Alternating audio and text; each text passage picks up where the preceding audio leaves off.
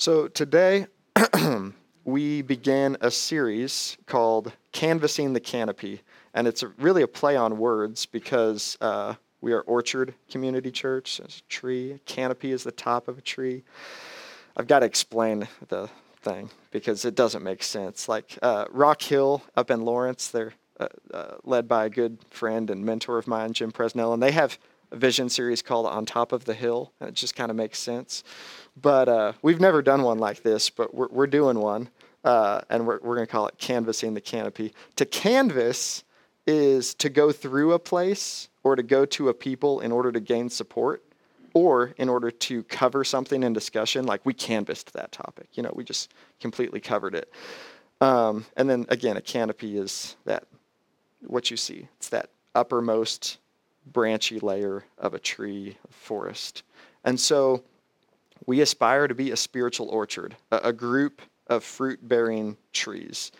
And I want to cover and have total support as a church uh, the, a, a, big picture of what God is leading us into the next two to three years, as best as I can tell, of course. So the basic idea here, the basic idea is zoom out, zoom out for three weeks, including today, and get just get a big picture because I don't want to miss the forest for the trees. You know, get so caught up in the details of we're going through Matthew 10 and Matthew has been amazing. Uh, I love I love what we've done in Matthew, but sometimes it's just like you know we just come to church week after week after week. We kind of forget like how is all of this shaping us? How how is all of this part of our curriculum, if you will, in Christ likeness? What, what's it doing? Where are we going, and why? So during this next week, or during this week and the next two weeks, we're going to look at the whole. We're going to try to zoom out, look at the whole before we dive into the parts of the next two plus years as a church. And it might be, seem kind of weird because after these three weeks, I'm going to be gone for six weeks. Might be kind of weird to do it. But honestly, um, I think it's going to be great because then you have six weeks to marinate it, to, to marinate on it however uh, the Lord brings it up in your life. And if he doesn't bring it up, uh, that's just fine too. But uh, here, here's what we're going to be covering today. We're going to be covering training to grow, training to grow in godliness. And uh, just fair warning, you, you came for the longest of the three. Uh, this, I think it's the most important one. Because the next two is just what we're going to do in the, co- in the coming two to three years we're going to do a series starting in March, the, the very first Sunday in March of 2020, uh, a series called The Bible Story by the Books, which means we're going to go through the, the Bible chronologically, one book at a time, one week at a time. Genesis, week one. Job, week two, because most scholars believe that Job happened sometime between Genesis 11 and Genesis 12.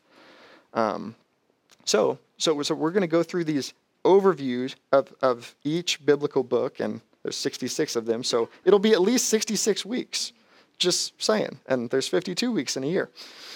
So we're already, you know, looking out um, over a year. And then after that, spiritual formation. I'll talk more about that uh, January 12.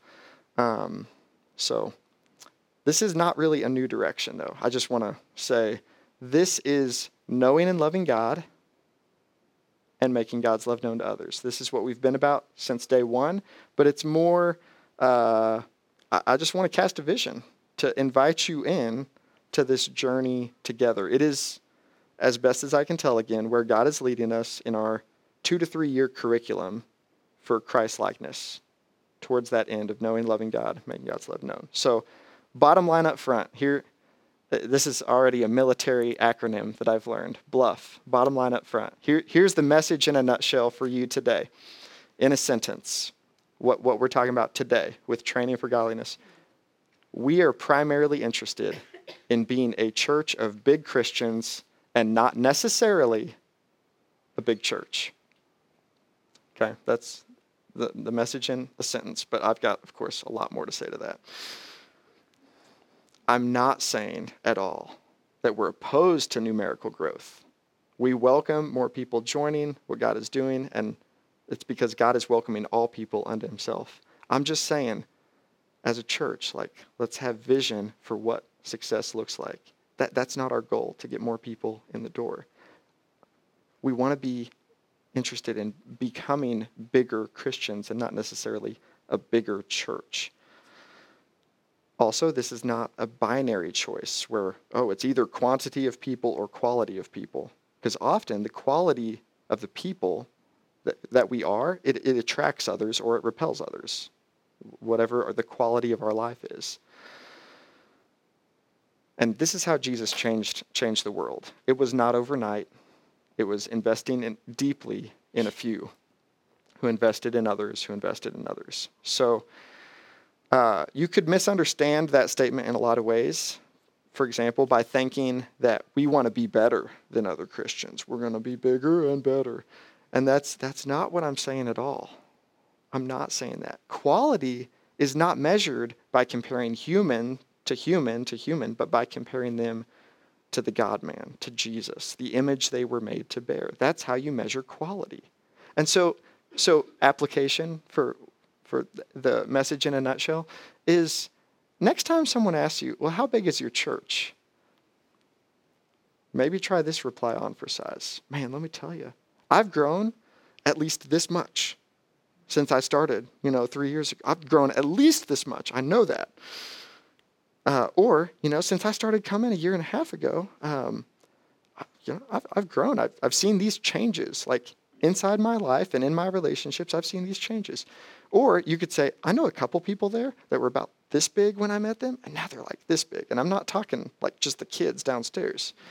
Um, Christ has grown us together, and I see their increase in patience and kindness. They used to be kind of wishy washy on truth. They just wanted everyone to feel good, but now they're really pursuing truth. I've seen them grow in their wisdom.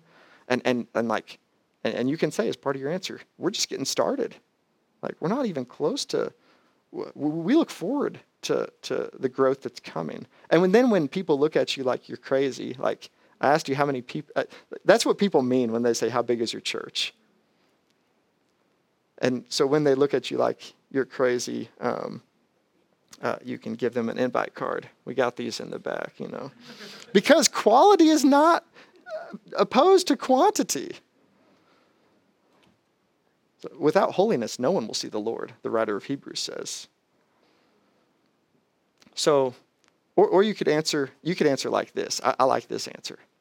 At our current pace, in about another 10 years, sorry, someone asked you, how big is your church?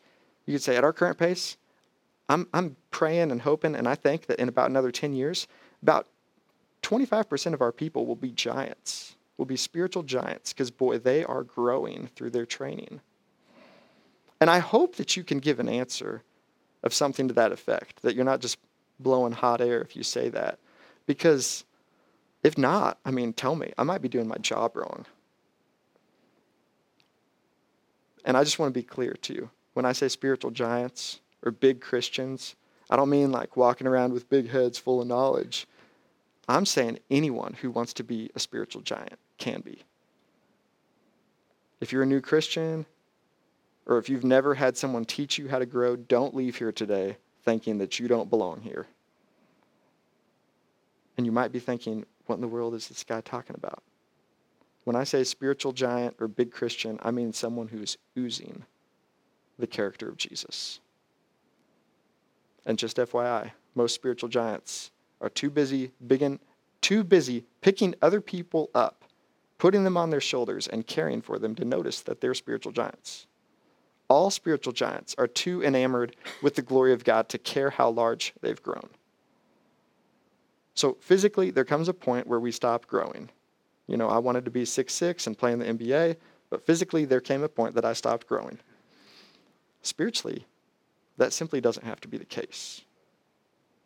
So, to that end, today we're talking about training for growth, developing spiritual muscle. And so, here's the roadmap for today's message. I'm going to read three passages.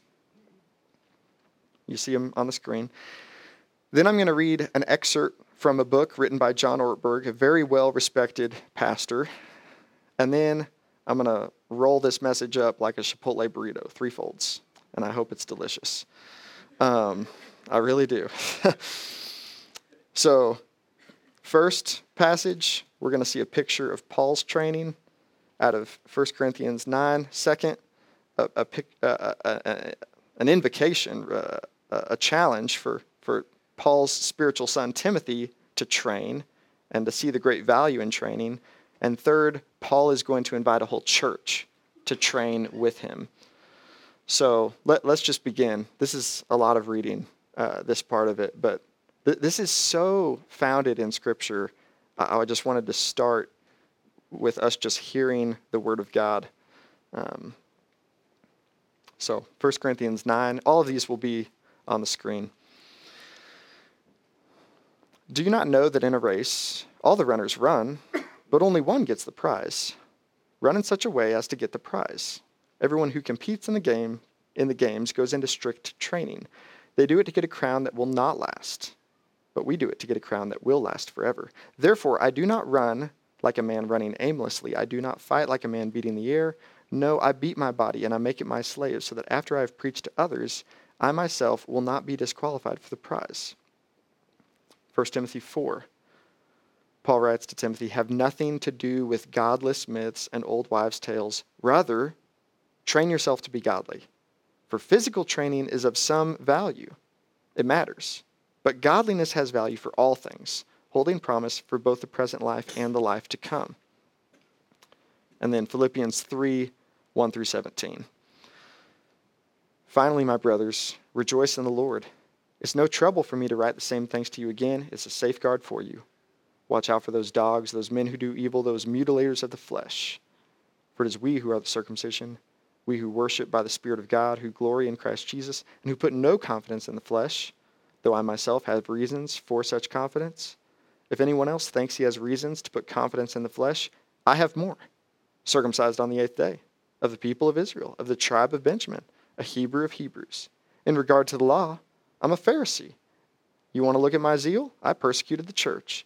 As for legalistic righteousness, Paul says, I was faultless.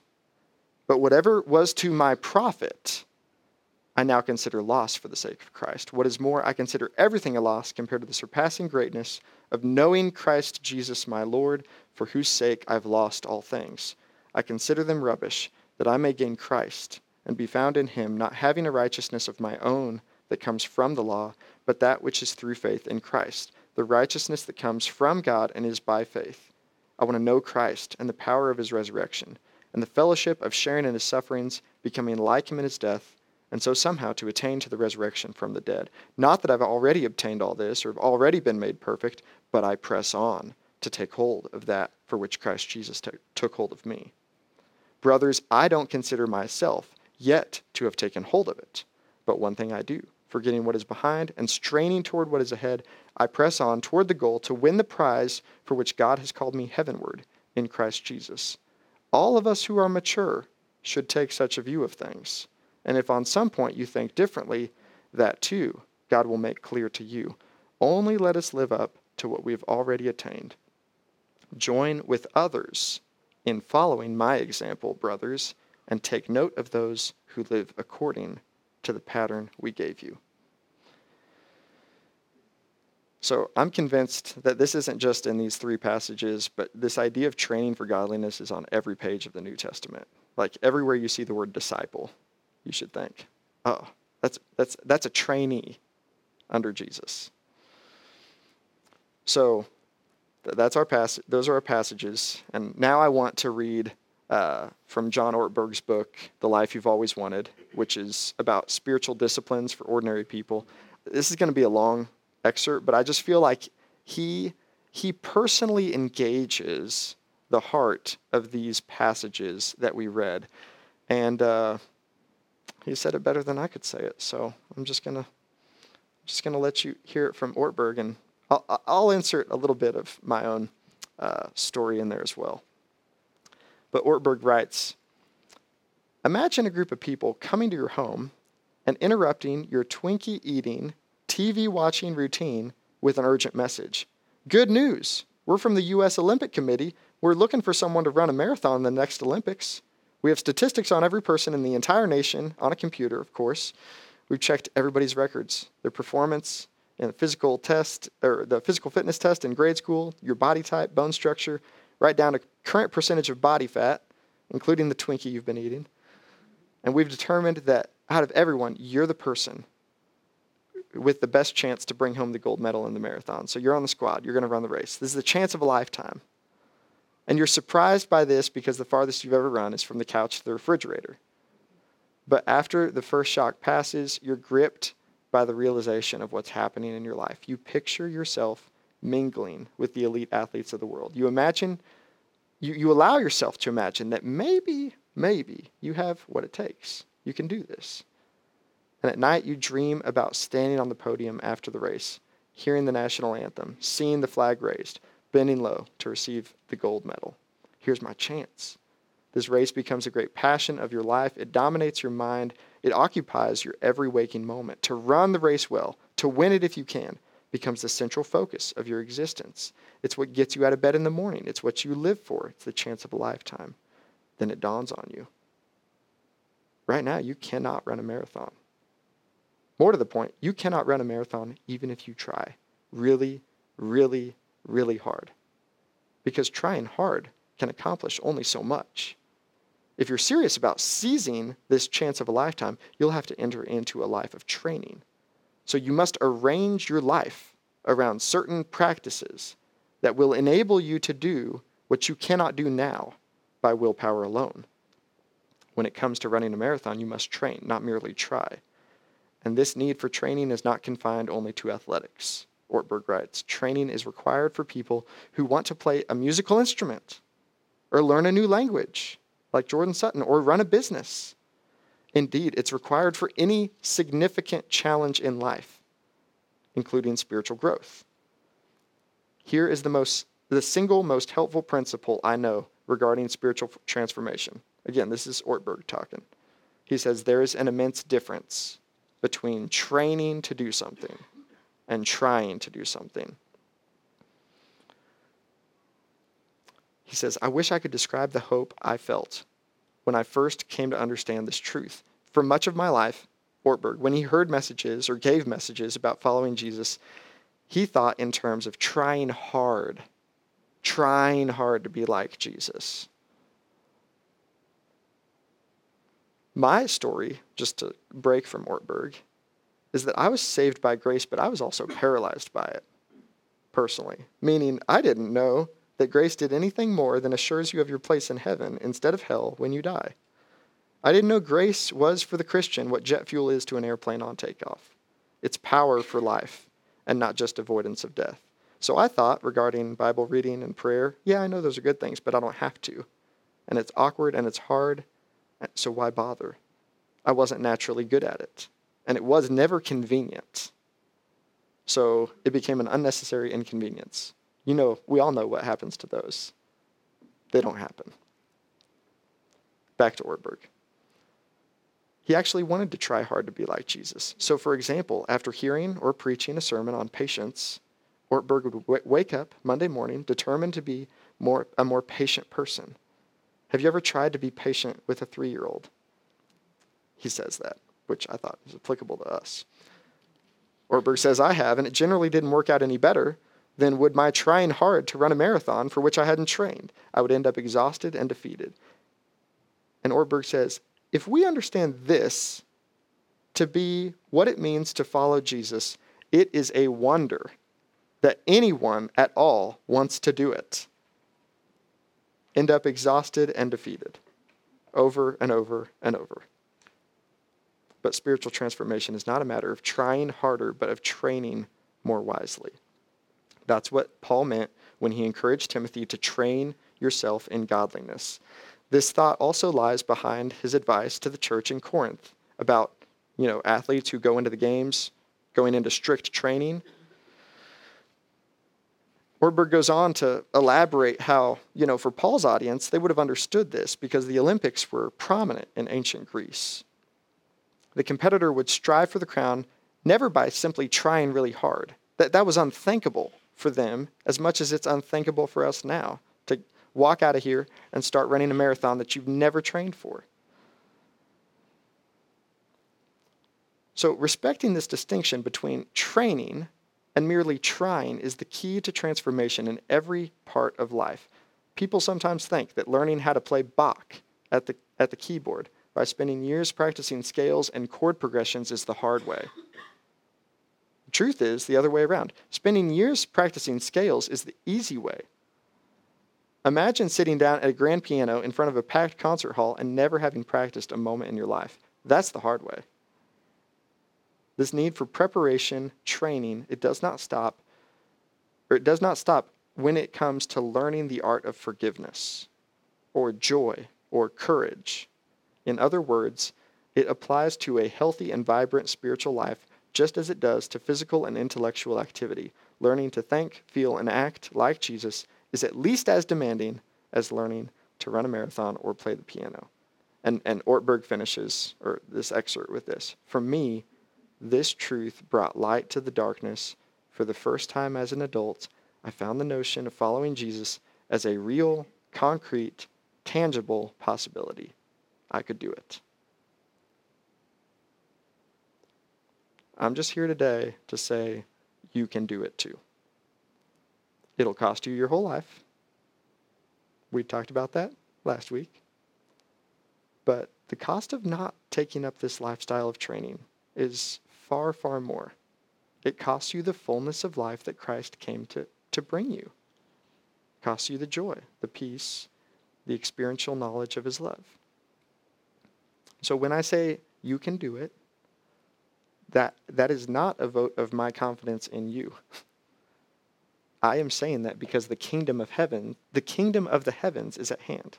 The kingdom of God is available. And by the power of God who raised Jesus from the dead, you can grow in godliness.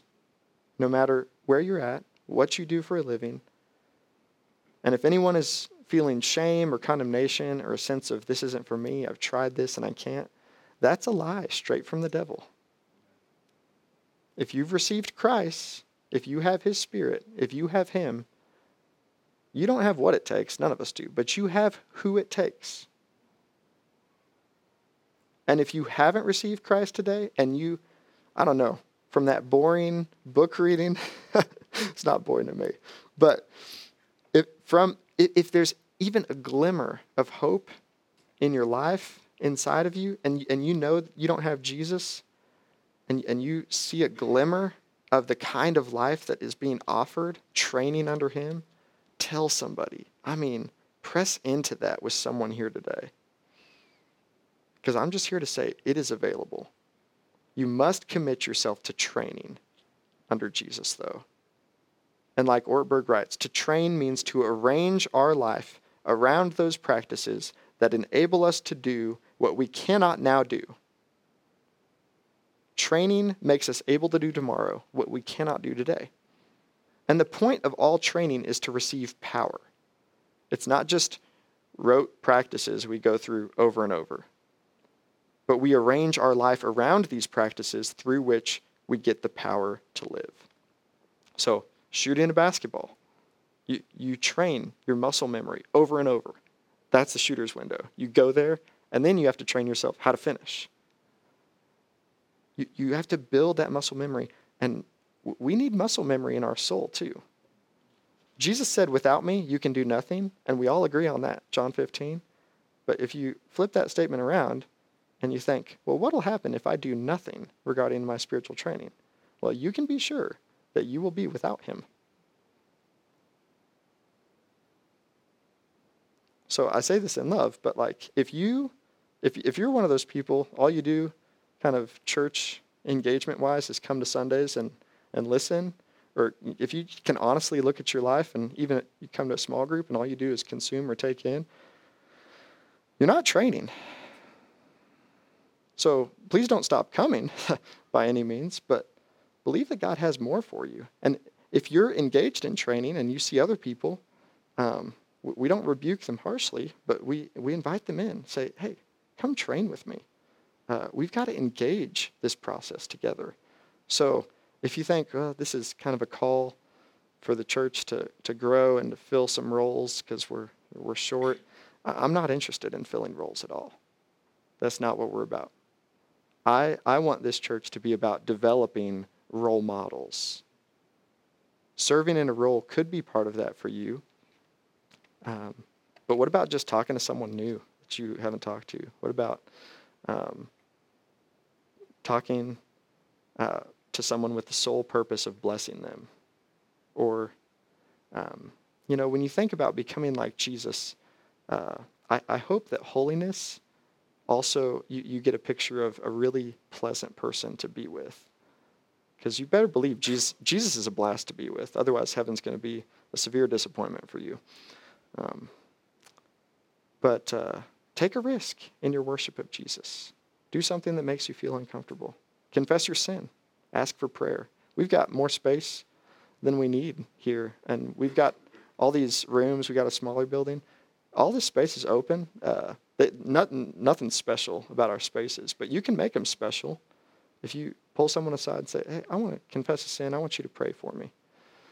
And so if you're a person who really enjoys roles, and uh, just know that we need you too. We, we need roles to be filled, but we're more interested in the type of people that we're becoming than the roles that we're filling. So if you haven't noticed, now that we've finished the, uh, the reading from the book that Ortberg wrote, uh, we're now to the Chipotle folding part. So I've got three folds. You know, they have three folds, and the, the third fold is that big one. So here's the first fold, application one. Uh, training, spiritual training is intentional, meaning it's best done with a big purpose in mind. Tying this into 1 Corinthians 9, Paul said that he trained in order to win the prize. He did this on purpose, he did this with intention. And you might wonder, Paul, what are you talking about? I mean, you're the dude who say who said that we're saved by grace alone. And so when you say, you know, like so that I'm not disqualified, what are you talking about? Paul is not talking about earning salvation. This is effort that results from salvation. So grace is utterly opposed to earning, but it is not opposed to effort. And so he had a clear goal. Like the goal of every team when they play a game is to win. They have strategies. How do we plan on winning? And then they actually have to execute those and have tactics. And in this passage, for, for Paul, the goal is simply faithfulness to Jesus, loving God. And it, again, in the context, it's loving people. This is right, right, right after he said, I've become all things to all people. And it's in order to love God, be faithful to Him, and love people. So I would just encourage you to allow yourself to imagine that maybe this kind of life is more possible than you ever realized. If you're in a stage of life where you're working 12, 14 hour days, and you're like, I'm doing good if I can spend five minutes with God in the morning of quiet time, that's great. Train there. Train while you're at work. Pray for your coworkers. This is not about building this incredible hour with God in the morning. Like that's that might not be faithfulness for you. That's just fine. If you're with little kids all day, find ways to train for godliness right where you are. Because this goal, this big picture goal of loving God, loving people, applies to everyone. And this is Orchard's goal. Like I said before, know and love God, make God's love known to others. The origin of this, of course, if you haven't connected the dots, this is what Jesus said is most important when he was asked. Love God with your whole self and love others as yourself. So we, we train towards this end together. And your commitment, your training, will influence the people next to you, the people in your small group. You can only choose for you, but your commitment influences everyone around you. So here's, here's a second fold of the burrito. Application number two. Embrace training over trying. And I want to be really clear that doesn't mean that doesn't mean that if someone says, Cheryl, I've really been trying, I've, I've been trying to pray. Every time I pray, my mind just goes everywhere except prayer. Um, I've just been trying. That doesn't mean, oh, well, you should stop trying and start training. You know, like, I'm not giving permission to correct people on their verbiage because if you train, you, you do have to put forth effort. But the difference between training and trying is if you if you try to squat 300 pounds, you will either succeed or fail. if you try to make a basket, you will either make it or miss it. But if you train to squat 300 pounds, if you train to be a better shot, you will make progress. You, everything, every rep that you do on the squat, squat rack, every shot that you put up towards the goal will give you feedback. Oh, that, that shot was short. That shot was left. That shot was right. That shot was short. That shot was good. Need to replicate that. Training sees all efforts as moving towards or away from your goal. They're giving you feedback. Trying is succeed or fail. And so Ecclesiastes 10 is just this beautiful picture of what I mean by training. It says if the iron or if the axe is blunt and one doesn't sharpen the edge, you got to use more strength. If you're trying to cut down a tree with an axe that is dull, it's going to take way more work than it should. And you might not even finish. You might just exhaust yourself, like Ortberg wrote. But wisdom, I would say, but training helps one to succeed. So if you're just trying to cut down a tree, um, find out the axe is dull. You either quit or you keep trying. And you could use that feedback to say, I'm going to go sharpen this and come back and do this again. So Ecclesiastes 10 is just illustrating Ortberg's statement that spiritual change is not a matter of trying harder, but of training wisely. You've still got to take whacks with that axe. Otherwise, you're not cutting anything. But think, thinking about it really personally, you, someone can tell you, oh, you should forgive, and expect them to get on board. Or you could choose to wade into, okay, why is forgiveness hard for me? Lord, I, I hear you saying I should forgive, and I know harboring unforgiveness is wrong, but what is it in my heart that's kicking back? Why doesn't it seem good to me to do this? What can I do? What practices can I engage in order to become a person to whom it makes more sense to forgive than to hold on to offenses? So, and we, we should find our spiritual training, like Paul said to Timothy, to be helpful in every part of our lives, whether at work or parenting or our relationships, our finances. Spiritual training, this is an incredible statement, has value for all things, even your physical workout. The way you look at your body. Spiritual training has value for all things. So while our goal, big picture, is love God and love others, our strategy, how we plan to do that as a church, can honestly be summed up in a word, which is train. Train. And our training is together. We train together. I can't train for Dean, and Dean can't train for me. But his training and my training, they affect each other. So, our third and final application is take the next step. This is from Philippians 3 and I wish, I honestly, I wish I had time to preach a whole nother sermon because Philippians 3 is so, so loaded with good stuff. This is where the rubber meets the road. Taking the next step is what we all are called to do in our training. And Paul, in Philippians 3, he invites the church in to this type of life, and he also models it. You know, he says in verse 1, I got no problem saying the same thing to you over and over again. And then in verses 2 through 6, Paul gives this warning. Like, I, Paul says, I could be self righteous. I got reasons to be self righteous. But that is ridiculous nonsense. So don't listen to me and don't listen to anybody else who sounds like that. Verses 7 through 11, Paul says, I don't want self righteousness. All I want, no matter what it takes, is more of Jesus. So, next step is always about moving towards, towards Jesus. And then in verses 12 through 16, Paul says, I'm aware of the gaps. I'm, a, I'm aware that I'm not yet the man I want to be. Like, I know I've changed. I'm aware of the gaps, though, and I'm hungry. I'm eager to grow. I'm, I'm still a learner. Paul, the great leader, is still a learner. And then in verse 17, you know, he says, This is a community project.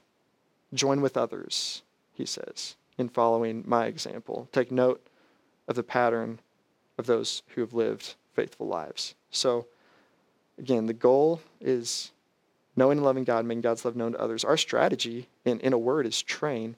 And then when it comes to tactics, this is, this is when the Chiefs actually win football games, or when anyone ever wins a football game, it's because th- th- that you always achieve a goal through strategy that's thought out, you actually have to hit someone. You actually have to tackle someone. You actually have to run with the ball and not lose the ball. That's tactics. It's the lowest level execution in order to move towards a goal. So, for, for us as a church, it is actually spending time alone with God. It's actually committing to a local church. It's actually confessing your sin.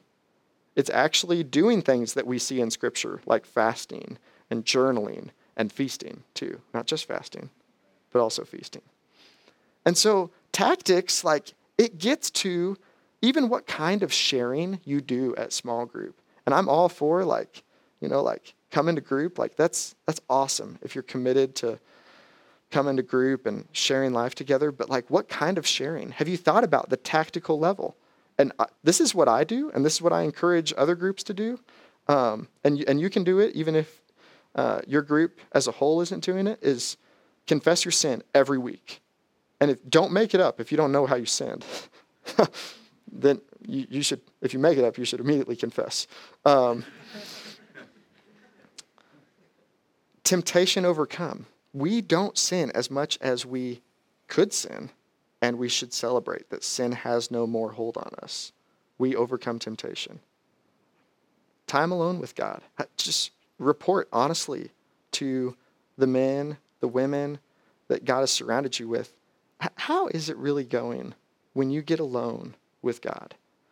Um, train together towards that. And mission. And when I say mission, I don't mean, oh, did you share your faith every day? I mean, like, are you just thinking about and praying for and cultivating a heart for the lost? Praying for the lost every single day, you are living on mission. And you will grow in life on mission. So the, I don't know if you're familiar with uh, church history, but I love church history. And the Methodists, they had like 22 questions. The Methodists did. The, those guys were legit. We, we just have four. Um, I'm, I'm good with four. If you want to if you want to look up the 22, you can, you know, use some of theirs. But I'm just saying like training is done on purpose. We have a goal to move towards here. And so I'd encourage you, if you don't have a plan, uh, give this a run for a year. Don't give it a run for a week and say, oh, I didn't feel anything. um, training isn't about feeling. It's about, it's about having a clear goal, a strategy, and some tactics to move t- towards. And often, often, training just feels like drudging along. I used to hate running. I used to hate it. And it would be like I would feel every single step that I ran. You know, it's like, oh, I have to go do this. I have to go do this again. You know, like, and I feel every step. Now I like running. And I know that sounds weird. I don't, I'm not crazy people who run 13 miles. I'm like two or three, I'm good. But uh, training often just, it feels like drudging along. But that's why I love the picture of taking the next step. And here's Paul, one of the most brilliant missionaries, one of the most brilliant men who ever lived, intimate walk with the Lord. And, and he's just saying in Philippians 3, I just want to take the next step. I want to see you take the next step. And so I feel kind of silly talking about two, three years out in the future, but I want to do that in order to encourage you take the next step now. Because in three years, it's possible we go through all this stuff. Information isn't going to change any of us. But it is part, this is part of our training for godliness together. And, and training as a strategy, uh, it, that's going to be around a lot longer than these two years. And I've been praying this week that 100 years from now, when the youngest child downstairs today has lived a long and healthy life, I, I hope this church is still about training for godliness. And if Jesus wants to do that, if he chooses to do that here, he'll do it by inviting us to follow him one step at a time. And it might be miserable at first when you're learning to train. But the, the essence of training, it just always starts with the next step. So I want to I want to finish with just a few diagnostic questions These are the same type of questions that if you go to the doctor and you're like, hey, doc, something's up. Um, if you go to a counselor or if you go to a life coach, these are the type of questions that people will ask you in order to take the next step. So spiritually, just think about your life and say, ask God, what are my goals? Where am I at right now? And what have I tried in connecting where I'm at and where I want to be?